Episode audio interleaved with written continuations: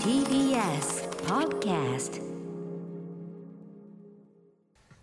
11月24日木曜日時刻は8時を回りました。TBS ラジオをキーステーションにお送りしているアフターシックスジャンクション。パーソナリティの私ライムスター歌丸です。そして木曜パートナーのうないりささんのリフレッシュ休暇のため宇垣美里がやってきております。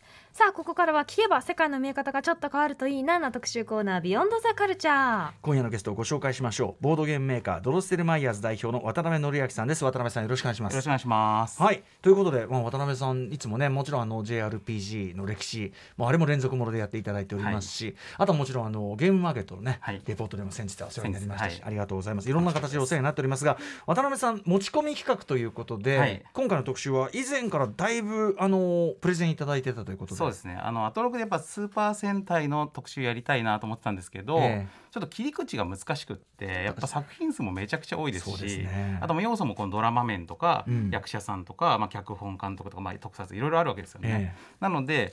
まあ、いろいろあるなと思ってたんですけど、まあ、うん。この間のそのガイガンさんと高橋ひょうりさんの、はい。えっ、と井上俊樹さん特集はい、バタロー戦隊ね、はい。あやっぱドンブラザーズが非常に盛り上がってるということで、うん。はい。そう。であれはやっぱさすがこの特撮のプロたちの,、うん。あの専門家たちのあの特集だなと思ったんですけど、ええ。まあ、僕はそういう意味だとおもちゃだったらうん。ちょっとまあ、まあ僕も広い意味での玩具企画者でもありますし、ああ確かに。まあ、アトロックでもこのトランスフォーマー特集とかはい SD ガンダムとかちょっとおもちゃの特集やらせてもらってた文脈があるので、うんうんうん。まあ、その切り口でロボットスーパー戦隊ロボットっていうのありだなと思ったんですよね。はい、今日大量にあの、まあ、そのスーパー戦隊ロボットの超合金たちですよね。あの持ってきていただいてますが、はいはい、私物。えうーんとどんぐらいコレクションされてるんですか？あのね、僕そんなコレクターって感じじゃないので、あの全部揃えるぞとか状態のいいやつをこうちゃんとこの鑑賞用で揃えるぞみたいな感じじゃなくて、えめちゃめちゃ触りまくるタイプなんですよ。うんうんうん遊ぶ？そうそうそう。ちゃんと遊ぶタイプなんで、はい。逆にあんまりこの高いコレクあのなんかプレミアついてるやつとかはもう全然、えうんうん。あの触ってなくって、うんはい。こういうのはむしろこの中古のジャンク品とかでもうパーツがない剣がないとか拳がないとかいうのでも投げ売りみたいになってるのをこうちょこちょこ見かけたらこう、あのお一な人。そうあの保存 確保していくというね保護していくという感じです。はい。はい、ということでまあねあのロボット玩具お詳しいしお好きだっていうのは分かっているんですけどもただちょっとね先ほどもおっしゃったけどとはいえロボットに絞ったところで、はい。あの作品数が多いからね変わりはないわけで、ね。そうなんですけど、まあ、ただねこのロボットって切り口が、まあ、決してこのあの隅っこのこうニッチな切り口じゃなくて、ええやっぱ戦隊ものにおけるロボットっていうのは、うん。実はまあ中心と言っても過言ではないんです。中心ほなんでかっていうとやっぱこの戦隊ものというロ番組自体が、う、うん、まあ、なんならこのロボットを売るために作られてるというえばそうなわけで。要するにまあおもちゃを売ることでスポンサーねあの成り立ってるというのがありますからね。でこのおもちゃも2種類軸があってですね1個はまあなりきりおもちゃという路線で、そのヒーローが持ってるやつ、そうベル変身アイテムとか、うん。そうそうそう武器とか、うんうん。まあ、子供がこのごっこ遊びするためのやつっていうのがなりきりおもちゃってやつなんですけど、でそれとまあこのロボットと2つの軸があるんですよ。はいでライダーとかはなりきりおもちゃがメインで、ん。だけど戦隊ものの特徴はむしろロボットの側にあって、うん。やっぱ売り上げもロボットの方が全然高いんですよね。うんうんうん。なのでまあ番組がこれのためにやるって考えるとこのロボットを軸にすると、まあ、ある意味こういうマーチャンダイズ的な意味でのこの戦スーパー戦隊の、まあ、歴史が見えてくるんじゃないかというのが今回の特集の趣旨でございます。今回前編ですよね。はいちょっとそれだけ分量があるということですよね。そうですねはい、ということでこんなところで油を売ってる場合じゃございません。はい早速始めたいと思います。今回の特集はこちら。スーパー戦隊ロボットクロニクル前編です。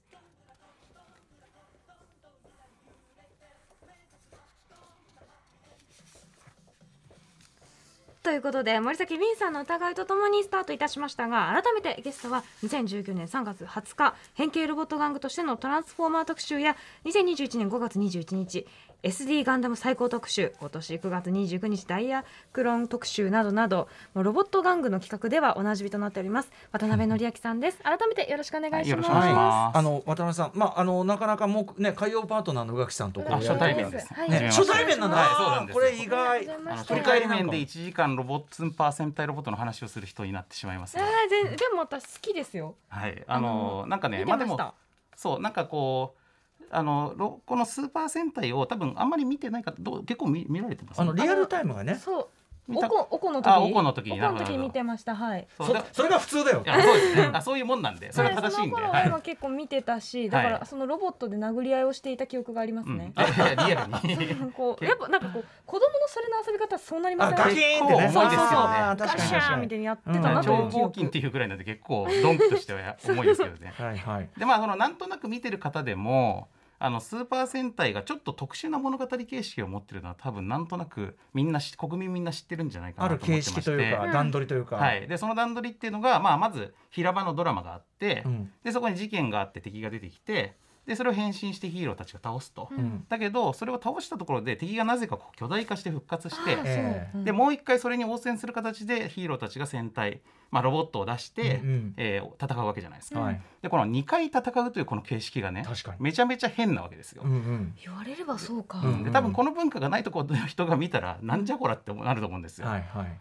でこれがまあまあ身も蓋もないこと言えば、まあ、そのロボットのおもちゃを売るための、うん。まあ、テレビショッピングタイムでしょっていう見方もあるかもしれないけど、まあもともとはそれで始まっていてもそれが結果的にこのもスーパー戦隊という物語形式の中でうん。どういう意味を持っていったのか、うん。で何を語っているのか、うん。というようなことを、えー、とこの特集を通じて、はい。えー明らかにしていきたいと思っております。渡辺さんは何しろあの国産 RPG クロニクルというシリーズやられてて僕はやっぱいわゆる JRPG どっちかというとやってなければしやってない上に苦手意識がある。うん。我その僕が聞いても面白いんで、うん。あの部外者に対するプレゼンはもう間違いないんで、安心しております。安心していただきたいと思います。ということでお知らせの後本編スタートです。After Six Junction. 時刻は8時8分。TBS ラジオキーステーションに生放送でお送りしているアフターシックスジャンクションはい今夜の特集はスーパー戦隊ロボットクロニクル前編ということで解説はドロッセルマイヤーズ代表渡辺則明さんです。渡辺さんよろしくお願いします。よろしくお願いします。ちなみに宇垣さんはリアルタイムでご覧になってたシリーズってどのあたりか特定はできますか、そう私ね未来戦隊タイムレンジャーと110戦隊のガオレンジャーガオレンジャー大好きだった、うんうんうん。あとハリケンジャーもちょっと見てた気がしますね。なるほど、うん。ということなんですが。はでもちょっと笑っちゃったんですけど、ん。ちょうどこの前編でやるところのがタイムレンジャーの1年前までなんですよ。だから次回のところから宇垣さんがご存知の像に入るんですけどあまあでも逆に宇垣さんが、えー、と子供の頃に見た戦隊のまでのいきさつが、なぜなぜないですなぜそうそうそうああいう形そこに至るまでのあらすじが、空いてるとはころをこう詰めていただくとはいいうことで、になると思うので、はい、はい、というようなガオ感じレンジャー好きだでございますったな。ガオレンジャー好きだった。大好きだった。そそんな熱があるとは。意外ですね。はい、さあということでいってみましょうかね、えー、まず最初の。最初のパートいってみましょうか。こちらです1975年から1978年戦隊ロボット全史ロボットが登場するまで。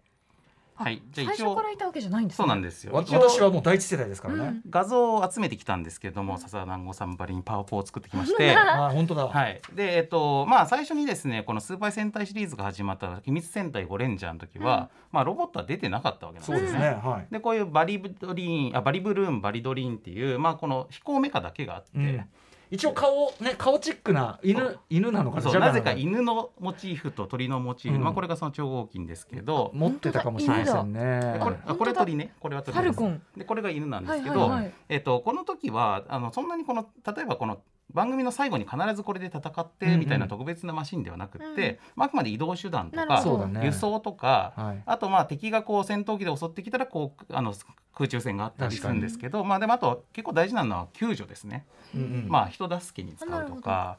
まあ、そういう感じで、まあ、必要があったからであったら出てくるっていう感じのマシンで、うんまあ、どちらかというとこう、まあ、サンダーバードとかのなんかあの乗り物みたいな使い方をしていたんですよね。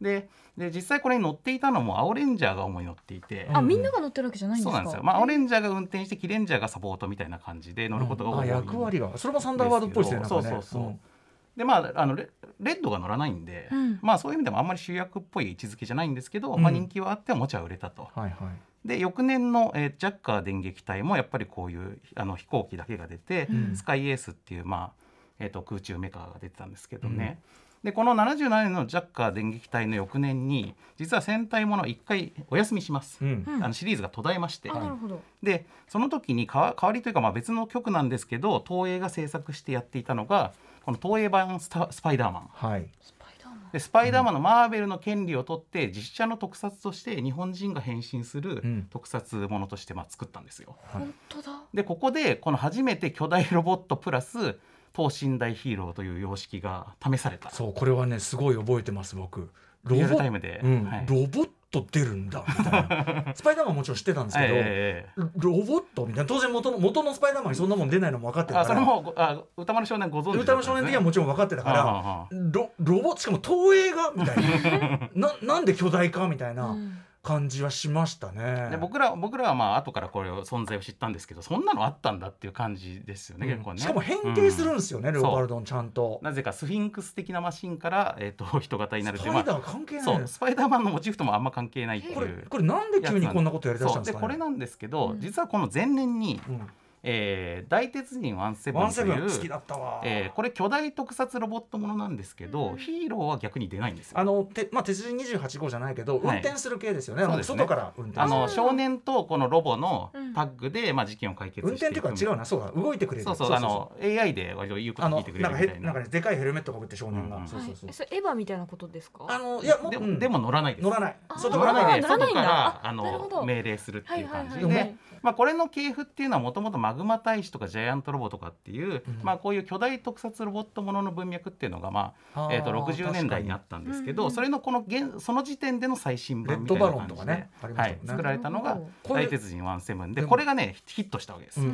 でおもちゃも売れた。面白かったな。ワンエイトが途中で出てきてドキドキしたな。そうあの中盤でね。弟が出てきて。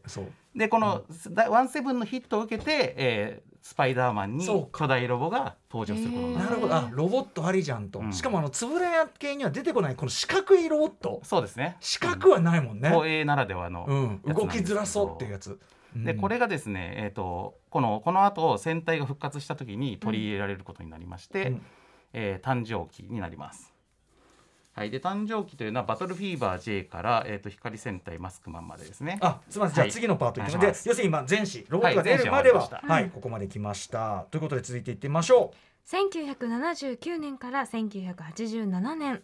戦隊ロボット誕生期変形合体システムの発展。うはい。ということであ、はい。バトルフィーバー、えーでバトルフィーバー J で、で、ここで初めて、えー戦隊ものにロボットが登場します。うんでこのバトルフィーバーロボの特徴は戦隊ロボの中で唯一変形も合体もしない。あこのままはい、なので純粋な、まあ、単体のロボットなんですけれども、えー、とこの時ですねただもともと飛行メカがあのメインの商品として、まあ、前の年まであったので、うんうん。まあ、この母艦がバトルシャークってやつがその飛行メカ的な扱いになっていて、うんうん。でそれで輸送してそこからロボットが出現するっていう、まあ、ニコイチのうんうん。割と商品として扱われていたので、なるほど。まあ、この時のだからこのあの超合金はねサイズも結構ちっちゃいんですよ。うんうんあの母艦に入れられるように作られていたあので。そっかそっかそっかで、えっと、あとですねデザイン的な特徴で言うとこのロボットはあのさっき歌丸さんがおっしゃっていたこの箱を組み合わせたような、うんうん。まあ、通称箱ロボと揶揄されたりしますけど、うんうんああいう箱の集合体っぽいデザインではなくって、うんうん。割とどっちかというと円筒形を基確かに本にしたデ他ザインプロポーション違いますねその後のとね。そう。で色合いとかも含めてマジンガー Z の影響がすごい強いなって見えると思うんですけど。そうかそうか。でこれがマジンガーですけど、まあ、マジンガー Z の超合金でを作った村上勝さんというですね、はい。えー玩具デザイナーで企画者の方がいまして、はいまあ、この方この戦隊ロボットの歴史にはめちゃくちゃ重要人物なので、うんうんまあ、今日はこれを名前覚えて書いてねという感じなんですけど実はねあのはい、メールでもねぼっこちゃんという方からですね、おはい。元宝で働いていた方からおすごい、はい、あの村上さんのデザインのついてのメール詳しいメールもいただいてるんでなるほど。ありがとうございます。ぼっこちゃんさんありがとうございます。ありがとうございます。はい。はい。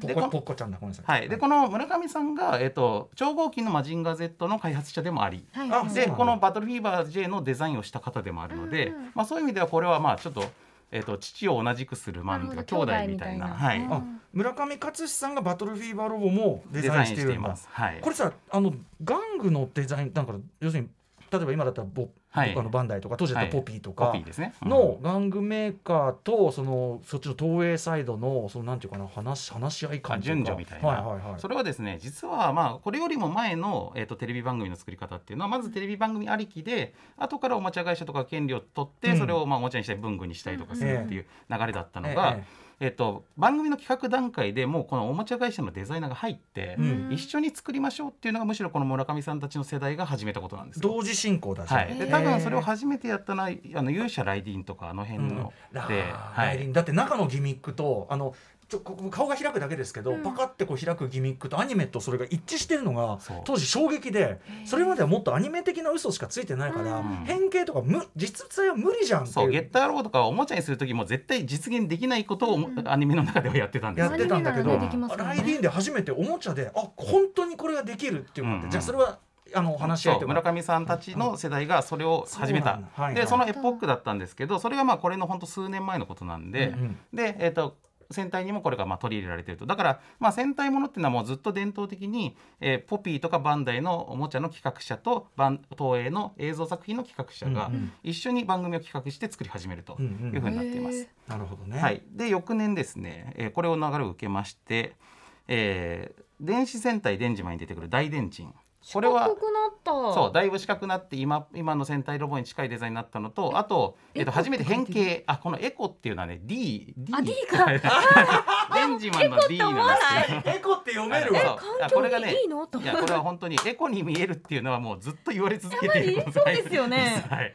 まあ SDGs のねなんかとかにこうタイアップで使えばいいのね。使えばいいと思うんですけどね。うん。でこれでもこれも村上さんの初期デザインには胸に E って書いてあるんですよ。ほうほう。エレクトロンの E クだったんですけど、それが電磁だから D の方が子供には分かりやすいだろうってなってこういうところの判断がねいちいちねすごく子供電子戦隊子供ファーストでそう、うん素晴らしいんですよ。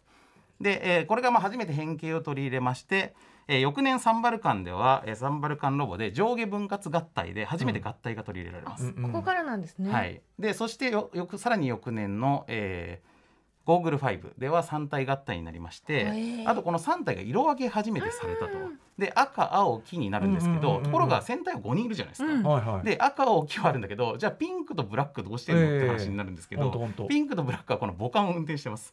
あうそういうことなんだなので一人一台みたいな感覚がまだあんまりこの時ないんですよ。ね。戦闘組人がこう行くって感じなそうんですね。そうそうだからあの青レンジャーがあのバリドリーン運転してたとかと、まあ、ちょっと近い感覚がまだちょっと残っていてそんなにそれがもう平等にマシンがあるって感じじゃないんですけどでだんでこれがですねこの3機時代5人戦隊なのに3機しかマシンがないという状態が、えーこの後もしばらく続きましあてダイナマンも3台。だけどまあ相乗りしてみんな乗ってはいるんですけどでバイオマンは2台。うんえーそして、えーチェンジマンでも3台っていう風にあー。なかなかね5台にならないんあんですよ。まりメンバーそれぞれ感がねだってね5台コンバトラー V とかさ、うん。5, 体やってたじゃんボルテスそうそうそう。だからね仕組み的にはできなくはないんですけどね。なんかあんまりそういう発想がないんまあ、ですよ。ピンクとかを組みデザイン的に組み入れづらかったのかもしれまあ、ないけど、それもあるかもしれないですね。でもまあ、うん。多分そのおもちゃとしての複雑さとか、まあ、合成とかね子供が遊んでも大丈夫なとか、まあ、を考えてとかもあるかもしれないんですけど確かに。でもその割にその変形合体の仕組み自体はいろんな仕組みを、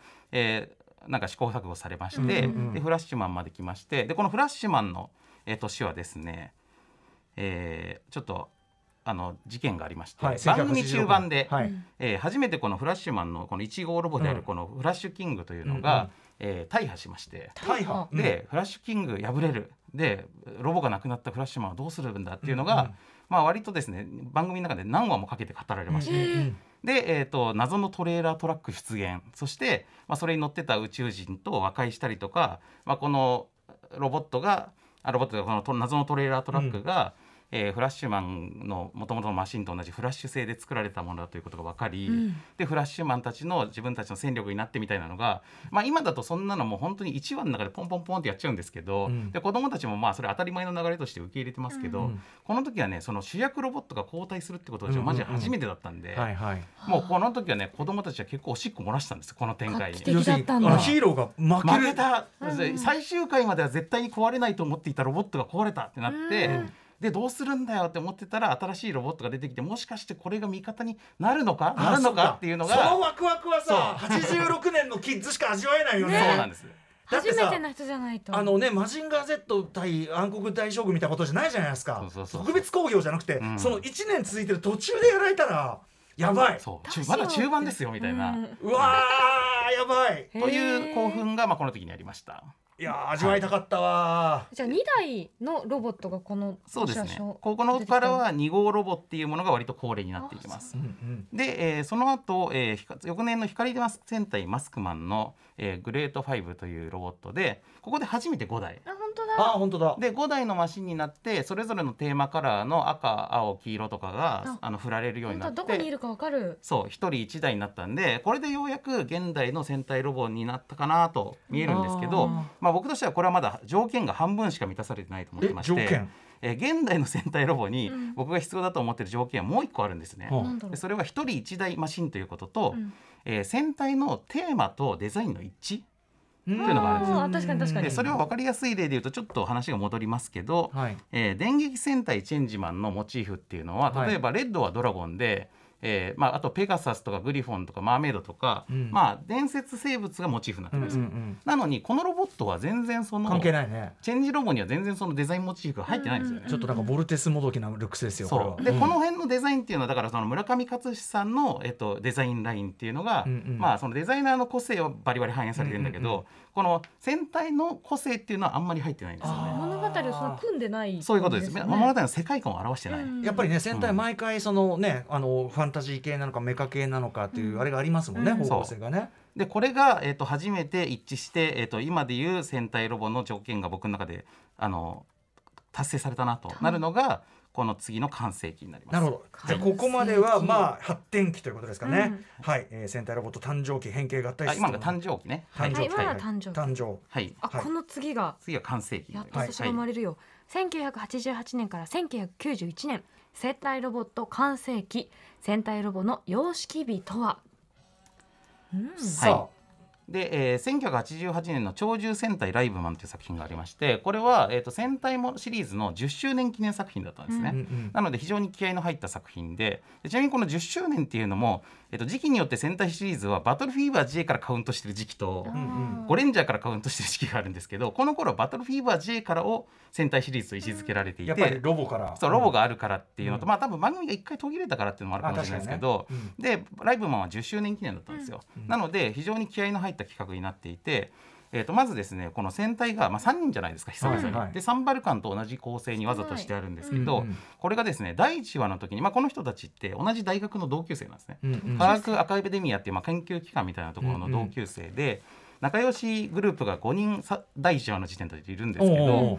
その同級生にやべえやつらがいてですねあの授業中に先生に人類の未来なんかどうでもよくないですかっつって出てっちゃうやばい人たちがいたんですけど、うん。12がその人たちが悪の科学者の方に寝返っちゃっておうん。同級生のうちの2人が殺されちゃうんですよ。え？早く。で5人中2人が殺されて3人が生き残って、うん。でだけどその宇宙のにあの脱出して悪の科学者になっちゃったやつらが、うん。必ず地球を襲いに来るはずだというふうに思ったこの3人は、この親友の敵を取ることプラス、えー地球を守るためにこのライブマンの装備を自分たちで準備しておおその科学アカデミアで研究開発してでそれでこの3台のマシンを作るんですね。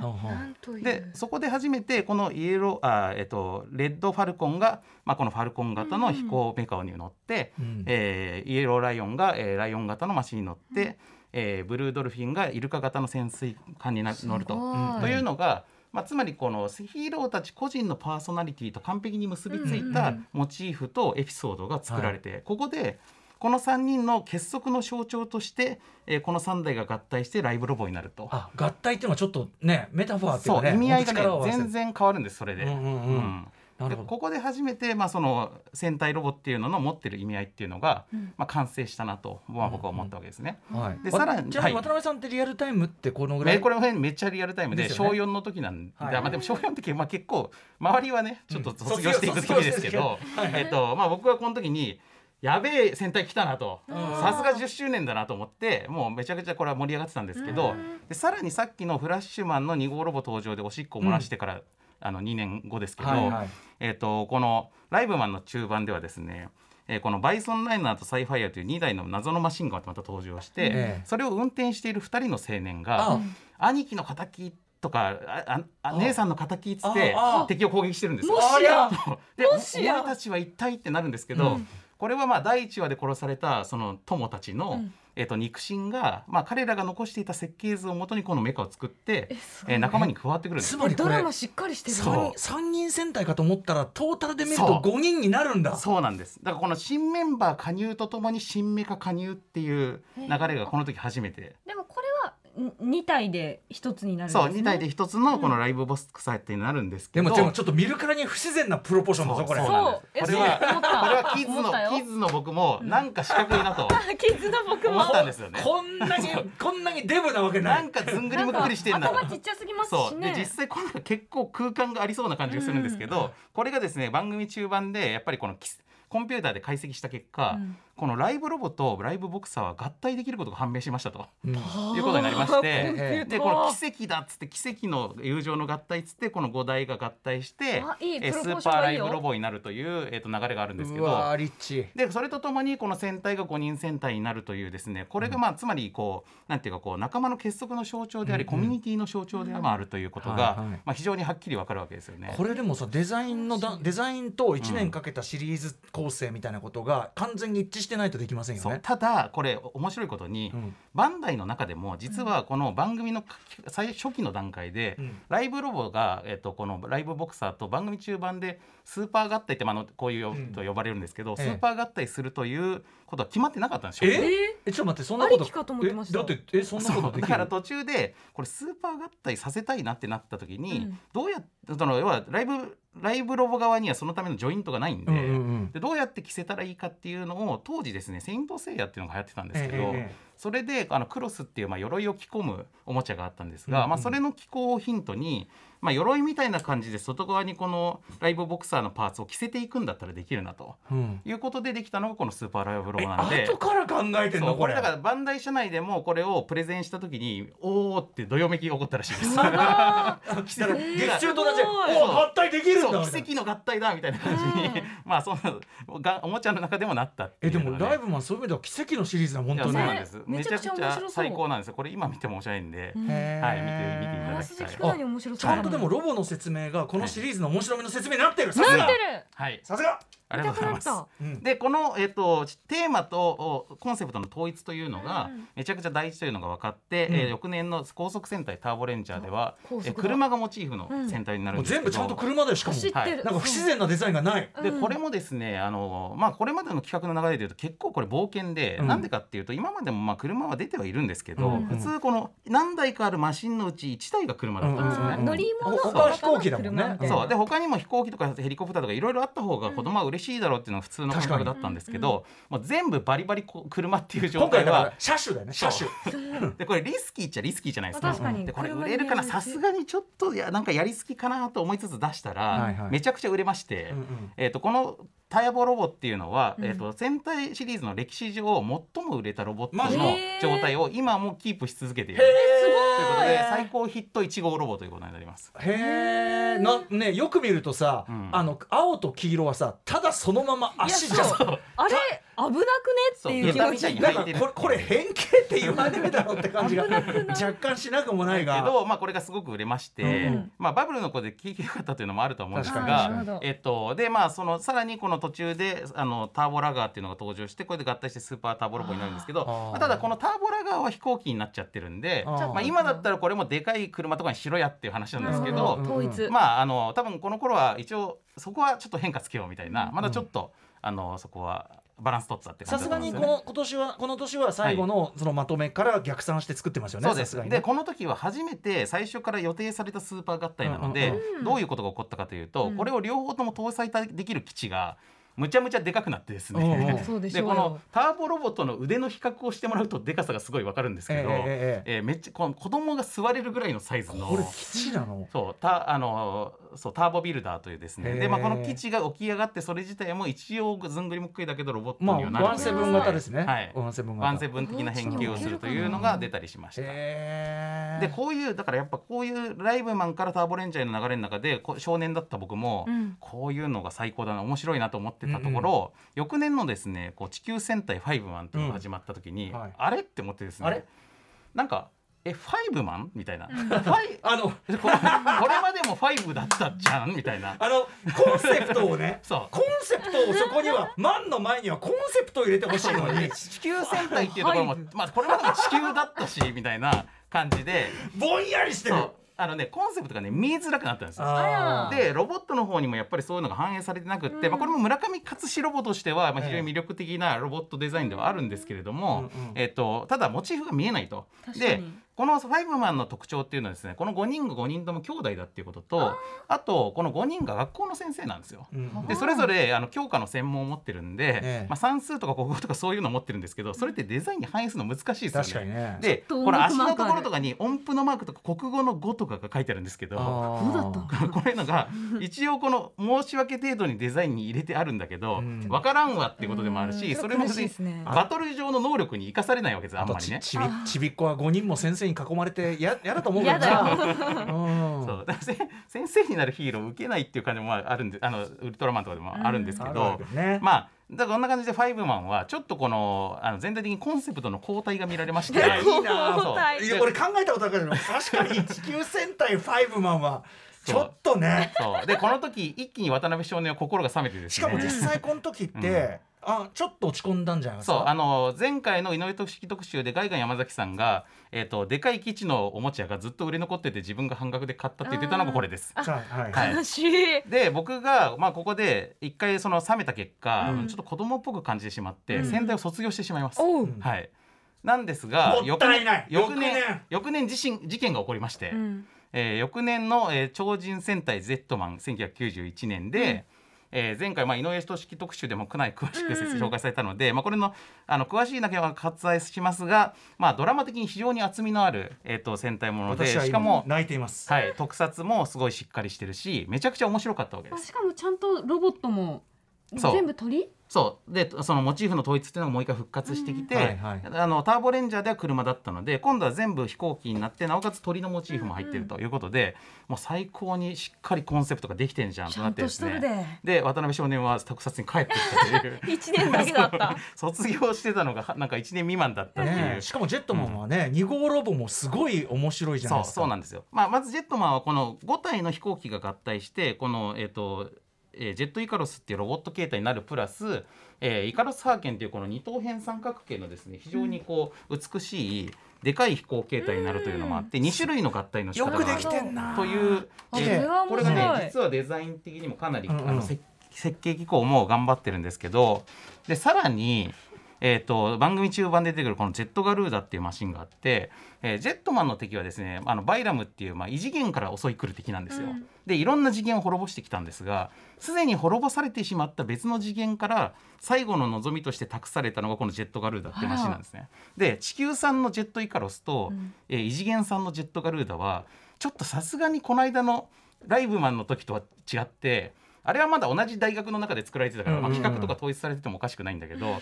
さすがに別の次元で作られてたら合体できないかなって思ったら、うん。奇跡の合体ができたってなって、でこのジェットガルーダがあグレートイカロスという状態に、えっとスーパー合体するんですけど、うん。まあ、これもまあ奇跡としてはちょっと都合良すぎるかもしれないけどやっぱりこのですねふた異なる2つの世界が手に手を取り合ったということの象徴としてのグレートイカロスというやっぱり面白さがあるのと、うん。はいあとこのこのあのスーパーが鳥飛行形態のスーパー合体もありまして、うんはい。で巨大な鳥みたいな姿になるんですけどこいい。このハイパーハーケンという状態は異次元を次元を突破することができるという設定で能力を持っているので、まあ、今までバイラムに対して防戦一方だったジェットマンが自分たちからこう攻め込める次元を超えて攻め込むことができるようになあるというですね物語上のすごく、あの意味合いがあったとうんうん。いうことで、これも非常にロボの生かし方として面白いなと。あとテトラテトラボーイっていうこうセカンドロボっていうかあそうですね。武器ロボとかも登場しますね。もうねセトラボーイはロ、うん。巨大ロボ史上あんな早く動くロボットいないですから フットワークするんだよ。だってこうやって。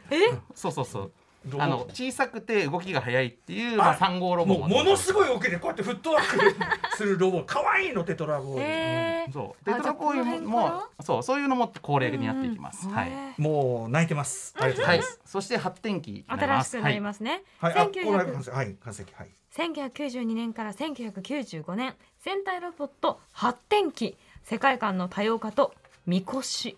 はい、えーここでですね、えーちょっとまた新しいみこし新機軸が登場してきまして、えーまず恐竜戦隊10レンジャーっていうのは、えーまあ、初めて海外にあの輸出された戦隊でもあるので、えーとパワーレンジャーという名前で、まあ、その世界的には一番有名な戦隊で、うん。まあ、ある意味こう一番人気のある戦隊でもあるんですけど、まあ、やっぱりマイファースト戦隊なので、世界のほとんどの人にとっては。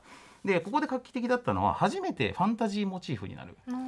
でここまでのロボットっていうのは基本的に、まあ、多少のファンタジー要素オーラとか妖精とかそういうのが入ってたりもしたんですけど、まあ、基本的には科学科学の力で、うんうん。博士とかがあるいは宇宙人からもらうものだったんですよね。はいはいはい。でそれが、えー、とこの10レンジャーのこのロボットの大獣人っていうのは見た目はロボットですけど、うん。実際は神様なんですよね。神様。古代古代の神。うんうん。で古代の神が復活して、まあ、それの力をあの使って変身したりとか戦ったりとかするってことなので、まあ、割とファンタジーモチーフでもあるしでやっぱりこの、まあ、子どもの憧れの対象というのがですね、まあ、昔はその SF とかロボットとか、まあ、科学技術に対して憧れていたのがあまあ、RPG ブームなどを経てだんだんファンタジーの方に興味が移ってくるというなるほどね。という流れの中での確かに。10レンジャーなんですよね。でプラスこの恐竜モチーフっていうのは今ではまあ非常に人気のあるモチーフで、うんうんまあ、何回もこそられてる題材ではあるんですが、うん。えこれの時は初めて恐竜の登場で,、うん。でこれは世間的にはグラジュラシック・パークの公開を控えていた時代だったのでまあ、世間的にも恐竜ブームが起こってまして、はいはいそうか。でそういうことで、えー恐竜モチーフが選ばれました。そうかそうか。でこの10レンジャーの面白いのは、まあ、中盤で出てくるこのドラゴンシーザーというやつが、まあ、これ完全に怪獣なんですけど、うん。でこれはねあの悪のロボットとしてて悪そうだもん。えー登場して、まあ、割とこう暴れ回ったりとか、うん。あの人類を支配ししようとしたりとかするんですけど、うん。これを操っていたそのつ追加戦士のドラゴンレンジャーというのがうん。改心して、配信して。うん俺が間違ってたと。うん。でこれからは正義のために戦いますってなることによって一緒に合体するというこれも合体しちゃう。うん、あな仲間になインクルードして。悪キャラ合体は初めてですね初めてです。だからその寝返り合体というかね。寝返り寝返りがあった寝返りごめん。はい。これは「こ」って書いてるね。え？こ「こ？あこれ Z かな、うんうん。多分ね、うん。ん。はい。でまあこれがいいうん。えっとさらに番組終終盤に衝撃的なのがありまして、はい。えーキングブラキオンっていうブラキオサウルス型のえっとまああのメカが出てくるんですけど、えーそれがですね合体する姿っていうのあこれはまあこれはすみません。これ全合体の状態で、えーそれでさらにこのキングブラキオンと合体するとこの究極大獣神という形になるんですけどこれがね僕がみこしって思ったやつなんですよ。キングギドラ的ななんていうかなんかこうなんていうの？まあ乗りも、まあせ乗ってるよね。せ乗ってるわけですよ。そのうんキングブラキオンにその今までのロボが全部合体したやつが乗っかって、うん。で祭りの出汁みたいに見える確かに。あうんー確かに。確思ったんですよね。うんうん。でこれまあ戦闘には全然向かない形なんですけど、うん。でここでまあさっきのその戦隊ものにおけるあのこのロボット用バトルっていうのが何なのかって物語上何なのかという話になるんですけど、で僕ねそのそもそもこの戦隊ロボバトル部分にあの疑問っていうか興味を持ったことのまあきっかけとしては、はい。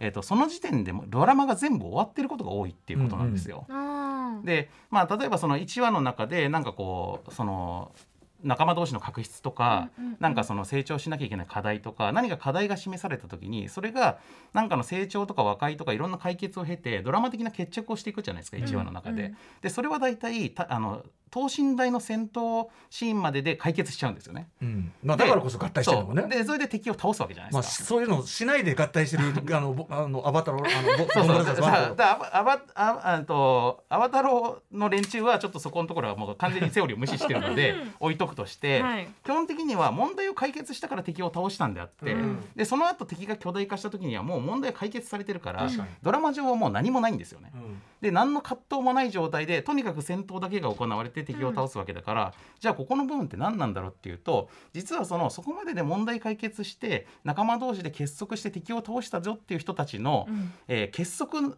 の成立を祝う祭り、うんうん 祭りのシーンなんだということにまあ、僕は気づきまして、まあだって絶対倒すしねという。そう。だからまあいわばこのその結束の象徴としてのロボットがあってはあ。でそれで敵と戦うシーンっていうのはもう俺たちは仲良しで、えーなんていうかコミュニティとして成立してるぞっていうことの証明なんですよ。あーだからすでにその等身大のところでさ、ま、なんかがなんかうん。一緒に技決めてこれはチームワークじゃん、うん。そうですね。もどんどんさらにでかいチームワークだからなんだろうシンクロナイズドスイミングでどんどん大技出してくる。みたいななるほど。そうそうそう組体操みたいなね。そうそういう感じもあるし。どんどん高くこうやって積まれていくみたいな。ピラミッドみたいなことですね。そう。で多確かに。分その宇垣さんそのミュージカルとかよくご覧になると思うんですけど、例えばまあそういう舞台とかでいうとレビューみたいな、要するにその物語自体とは関係ないんだけど出演者がみんな勢ぞろいして、うんこれでみんなでなんかその踊ったりとかすることによって、もう見てる側がしその幸福を感じるという、うんまあ、そういうシーンなんですよねこのロボットバトルだっていうのは。うんうんうん。確かに。だから、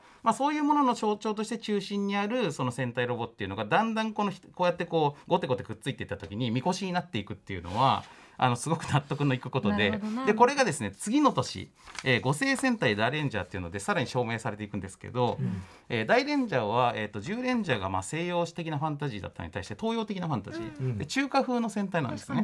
っぽい感じの。そう、えー、と東洋流から、えー、と孫悟空みたいな形に変形する流星王というロボットから始まって、うん。でそれに、えー、と他のまあこれ気伝獣といって気の力で生み出された記録だ。えーまあそうどうマシンたちなんです。気力でね、うん。ででこれが全部合体してこの大連王という、まあ、中国武人的な形態になったりするんですけどちょっと中国っぽい。そう三国志とかに出るみたいな、うんうんで、えー、とと番組中盤で出てくるのはこのオンタイガーという白虎のマシン。これ肩にビビって書いてあるのが可愛いんですけどひらがなでね。ひらがなでピッて書いてる。で,、えーで番組終盤で出てくる巨大メカがですねこの大無限という亀が出てきて、ええ。まあ、これも一応起き上がってロボット形態になるんですけどまあ本当本当起きただけなんですけど自然なまた。全然強くなさそう。ちなみにこの、えっと、大無限は普段は人間の姿をしていてその亀尾って名乗ってるんですけど、それあのジェットマンのイエロー役の人がはいやっています。剣舞。はい、でそしてですねこれの全合体がすごくって、えーこの状態？亀あのもうなんか昔の人が考えた世界？そう。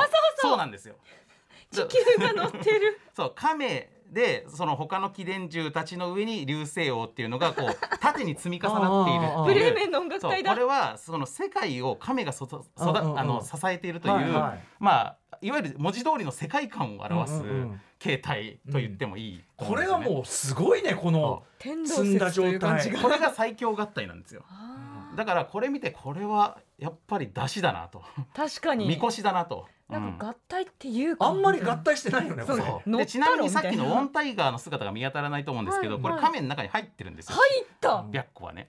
なので、まあ、本当になんかこう塊みたいな状態になってちなみにこれの必殺技はこれの状態で天空高く飛び上がって敵を上から圧殺するっていうね、うん。亀だけで良い 技なんですけど、まあ、これでこのどんどんこの戦隊ロボのみこし化というのが極を迎えるんですけど、うんうん。乗っかる系。はい、で、えーこういうのが、まあ、ちょっと面白いは面白いんだけど、うん。あのこれば玩具セールス上はちょっと問題もありましてほうほう。やっぱりこの全合体路線っていうのはあの途中から入ってくるのが難しいしまあ、親としてもなんか1個買ったらこれ全部買わなきゃいけないのみたいなのって、うんうんうんやっぱり負担がでかいんですよ。ねお家。に置くのちょっと大変そう。でかいしね、うん。なので、えっと、翌年の、えー忍者戦隊核レンジャー、まあ、これは初の和和風モチーフなんですけど、からは、えっと、一回全合体路線をやめまして、えー一個一体一体に別々の魅力をも持たせていこうというような感じになります。ゴロボットですね。はい、そう。5ロボットが合体して、えー、1個のロボットになるというのがここでの初めての試あみですね。てらなんか。白っぽくて可愛い。そう。で初めての和風モチーフなんで、えー日本の城とかシャチホコとかえー折り鶴とかですね、うんうん。とにかく和風忍者に限らず和風モチーフを盛りまくるというねこれすごいデザインになってるんめですけど。でたいね。で、えー、と2号ロボは今度は動物の五体合体で、えーまあ、それぞれの各その忍者たちのあの象徴になっている動物が合体するという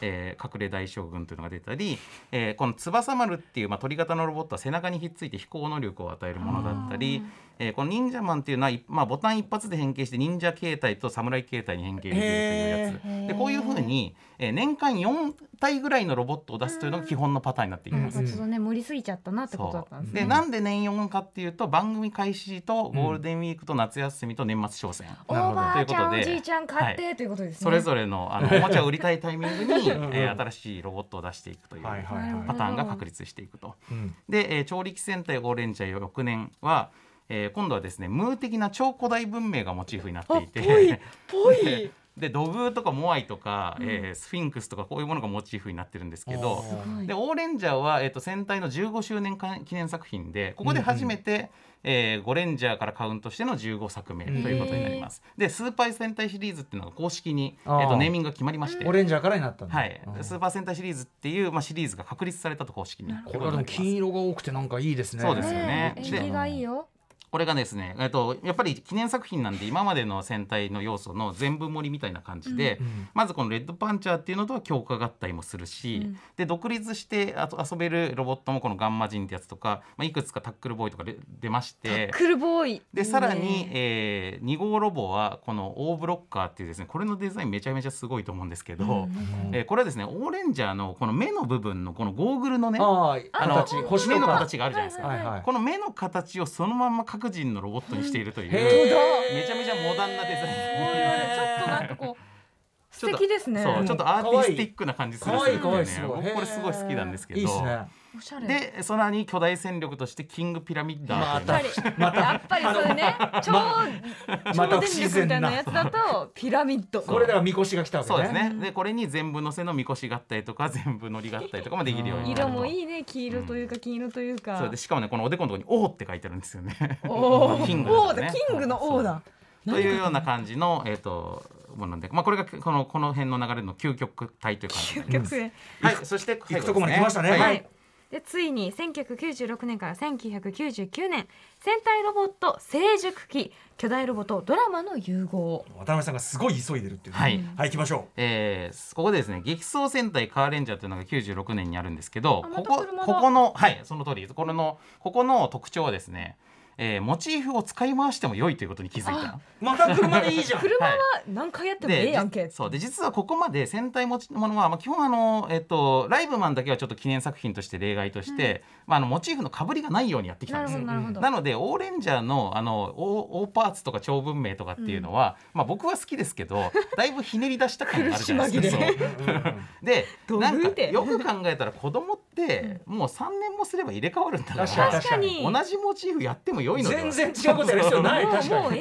と。いうことで初めて2度目のモチーフが使われてそれがこの車だったわけですね。うん。で2度目のモチーフ使うとどうなるかっていうとでもいいこともありまして、うん。えー、と2度目である分モチーフに対しての解像度が上がるんですよ。で1回目のターボレンジャーの時っていうのは車モチーフにはしてはいましたが、ええ。実はあれストーリー的にはあんまり車は必然性がなくて。であれ動力としては妖精の力で動いてるし、そうだったんだ。あのなんていうかあれを作った太宰博士っていう人の個人的に車が好きだったんだろうなっていう以上の あんまりストーリー上の意味合いがないんですよ。でしかも高校生っていうのがあのターボレンジャーの物語上の特徴だったんで。ダメくねそう。だからね高校生戦隊っていうことと車と妖精って全部食い合わせ悪いなと僕は思ってたんですけど、カーレンジャーはもう完全に車世界観で統一されていて、うん敵は宇宙暴走族の暴族だしこのカーレンジャーになるメンバーは車が大好きで車の整備工場に勤めている、まあ、青年5人組なんですよね。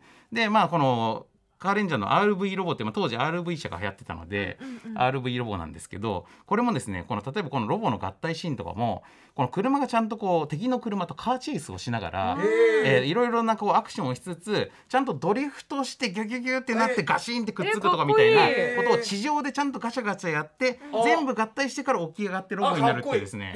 こここのシークエンスとかもめちゃめちゃ凝っていてそのターボレンジャーの時はなんとなく宙に浮いてこう合体してたんですけどまあそれはよくあの戦隊ではあることなんですがそういうところに妥協を許さない車の徹底ぶりというのがねめちゃくちゃ面白いんですよ。うん。で2号ロボも今度働く車で、ん。えー、と消防車とかダンプカーとか救急車とかみたいな、えー働く車がしかも一体一体が全部人型に変形する上に巨大合体するという、えこれは嬉しい。割と究極みたいな感じになったりとかですね。うんうんで、えーこのパトパトカーモチーフのサイレンダーというまあ、えーまあちょっとササポート的な位置づけのロボットとか、えっ、とまああのキャリアですね。全部を乗せることのできる、が出たりとかして、えーまあとにかく車車尽くしというのがカーレンジャーです。うん。で翌年の電磁戦隊メガレンジャーも今度これあの何の、えっとリメイクというかやりやり直しかというと、えー電磁戦隊電磁マンのやり直しだから電磁戦隊メガレンジャーです。あなるほど。電子戦隊電磁マンから電磁戦隊メガレンジャー。で真ん中 M になったのそう。ねそのさっきの D エコエコっていうか D って書いてあったのが、えっと M M メガレンジャー。の M になってで、えっと久々に合体をメインにせず、えっと単体で変形をするというとこえろも、この円盤みたいになるんだ。そう円盤みたいなところから変形するのもこの大電人の時のこの青くてあの変形だけするメカっていうところも、えっとやり直してるんですよね。でこのだけどこのメガレンジャーの面白いところはえっとこのロボットとかこの組織が割とちゃんと描かれていて、うん。メガレンジャー久々にこのあの巨大なんか巨大組織に属している戦隊なので、うんうんうん。この組織の人間っていうのがちゃんと描かれてるんですよ。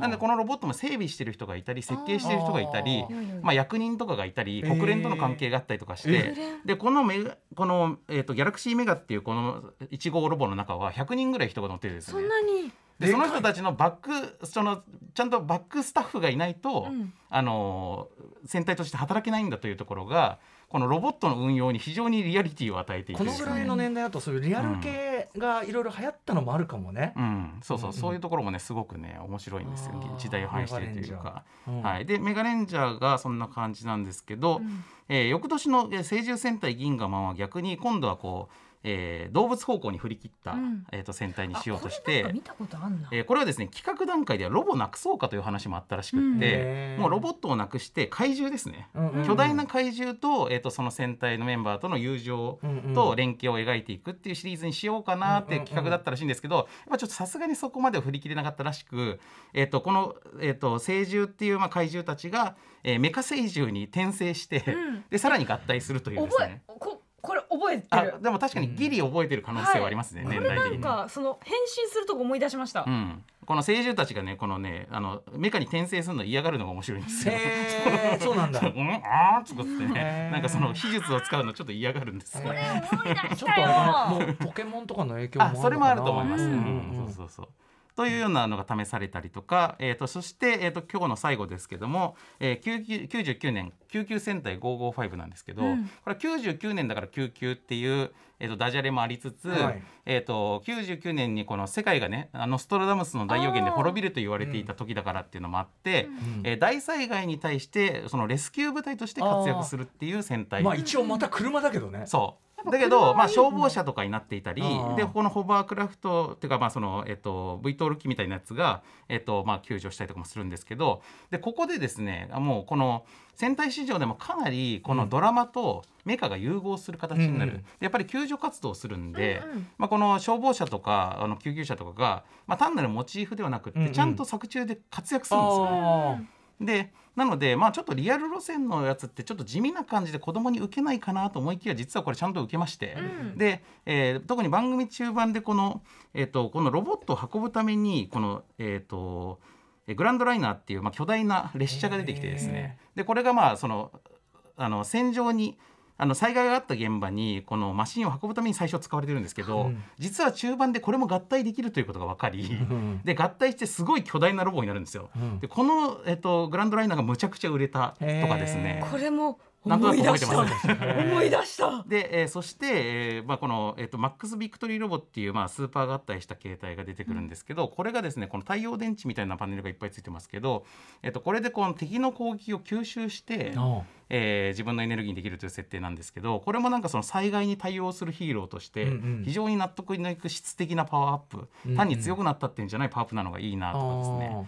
で最終的にはこのベクトリーマーズという、まあ、宇宙救急活動用のロボットが出るんですけどえー災害の規模がだんだんでかくなっていきまして、えー小惑星が地球にぶつかりそうなのをなんとかしてこう破壊するぞってなってこのビクトリーマーズでそこに乗り込んで破壊っていうのが、まあ、非常に熱いシークエンスなんですけど、うんうん。まあ、これは前人にアルマゲドンが公開されてまして。間違いないアルマゲドンって思った。それの子供番組版ということではあるんですが、まあ、こういうような形で、えっと一番最初ゴレンジャーの時には、まあ、その戦闘用のメカとしてではなく、まあ、どちらかというといろんな用途であのドラマの中で使われていくメカだったのが、えーまあ、そのロボットになって、まあ、番組の本編とは切り離された存在になってだんだんバロック化してみこしになっていくんだけども、それによって、えー、とコミュニティの結びつきを表現するものになっていきそれがもう一回ドラマの側に回収されていくというような流れがこの80年代から90年にかけて、えー戦隊の中で行われていたことですよというのが今回の ごい前半の流れでございます。ロボットを見たら見えてくるよ渡辺さんのあのお知らせはあのお後ほどお知らせの後にしましょう。ありがとうございます。Station. After Six Junction.